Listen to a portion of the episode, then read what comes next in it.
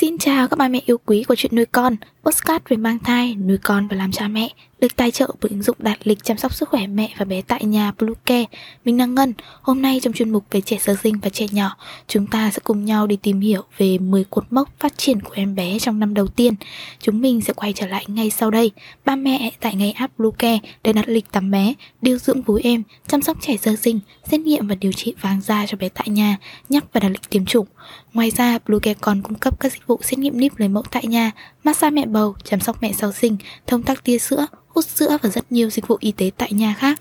Truy cập website bluecare.vn hoặc hotline 24 trên 7 098 576 8181 để được tư vấn cụ thể các mẹ nhé.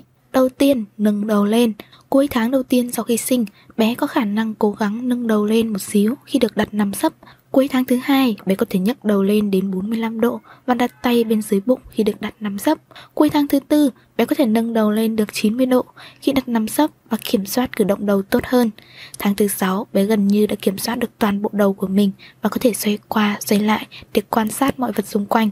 Bên cạnh đó, bé có thể tự nâng đầu ngực và bụng khỏi mặt phẳng chỉ bằng hai tay, hơi chụm vào nhau và ở tư thế này, bé có thể ngẩng đầu nhìn về phía trước, bé còn cố gắng dùng một tay để nâng người. Cuối tháng thứ bảy, bé đã hoàn toàn kiểm soát được đầu của mình và xoay chuyển đầu qua lại hai bên dễ dàng. Thứ hai, phát ra âm thanh. Tháng thứ hai, bé bắt đầu phát ra âm thanh. Cuối tháng thứ ba, bé bắt đầu pipo, xíu xít do sự phát triển của dây thanh quản. Đến tháng thứ tư, bé bắt đầu tập nói những âm tiết đơn giản như a, e, o.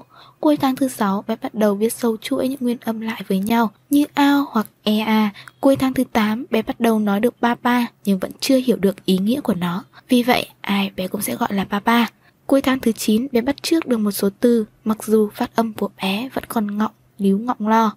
Đến một tuổi, bé đã nói được mẹ và ba và một số từ đơn giản khác như là không hay đi. Thứ ba là lật. Tháng thứ tư, nhiều bé biết lật người từ ngửa thành sấp và ngược lại. Tháng thứ sáu, bé thực hiện những vòng lăn liên tục. Đó là cách để bé di chuyển từ chỗ này đến chỗ khác. Lúc này, cơ bụng của bé đã đủ khỏe cho hoạt động này. Thứ tư là ngồi. Cuối tháng 2, bé có thể giữ cơ thể ở tư thế ngồi nếu có sự hỗ trợ.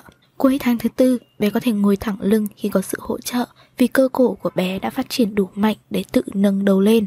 Tháng thứ sáu, bé có thể tự ngồi mà không cần đến sự hỗ trợ. Tháng thứ 9, bé có thể tự ngồi một mình và ngồi trong một khoảng thời gian dài từ 7 đến 10 phút.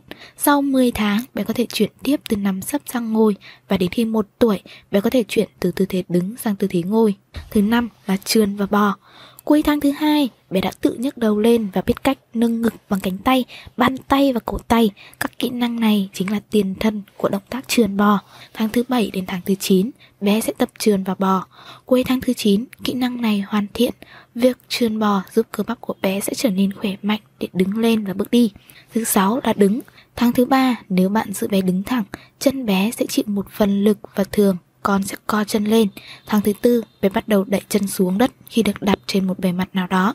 Tháng thứ sáu, bé sẽ đứng được và nhún nhảy khi có sự hỗ trợ.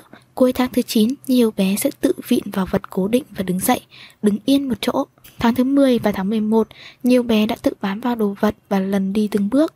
Một tuổi, bé tự đứng dậy mà không cần sự hỗ trợ.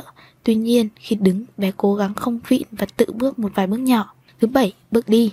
Cuối tháng 11, bé sẽ tự bước đi nếu được hỗ trợ. Sau một tuổi, bé sẽ cố gắng bước đi những bước đầu tiên một mình.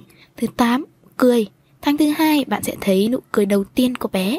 Tháng thứ năm, bé biết mỉm cười với cha mẹ và những người khác.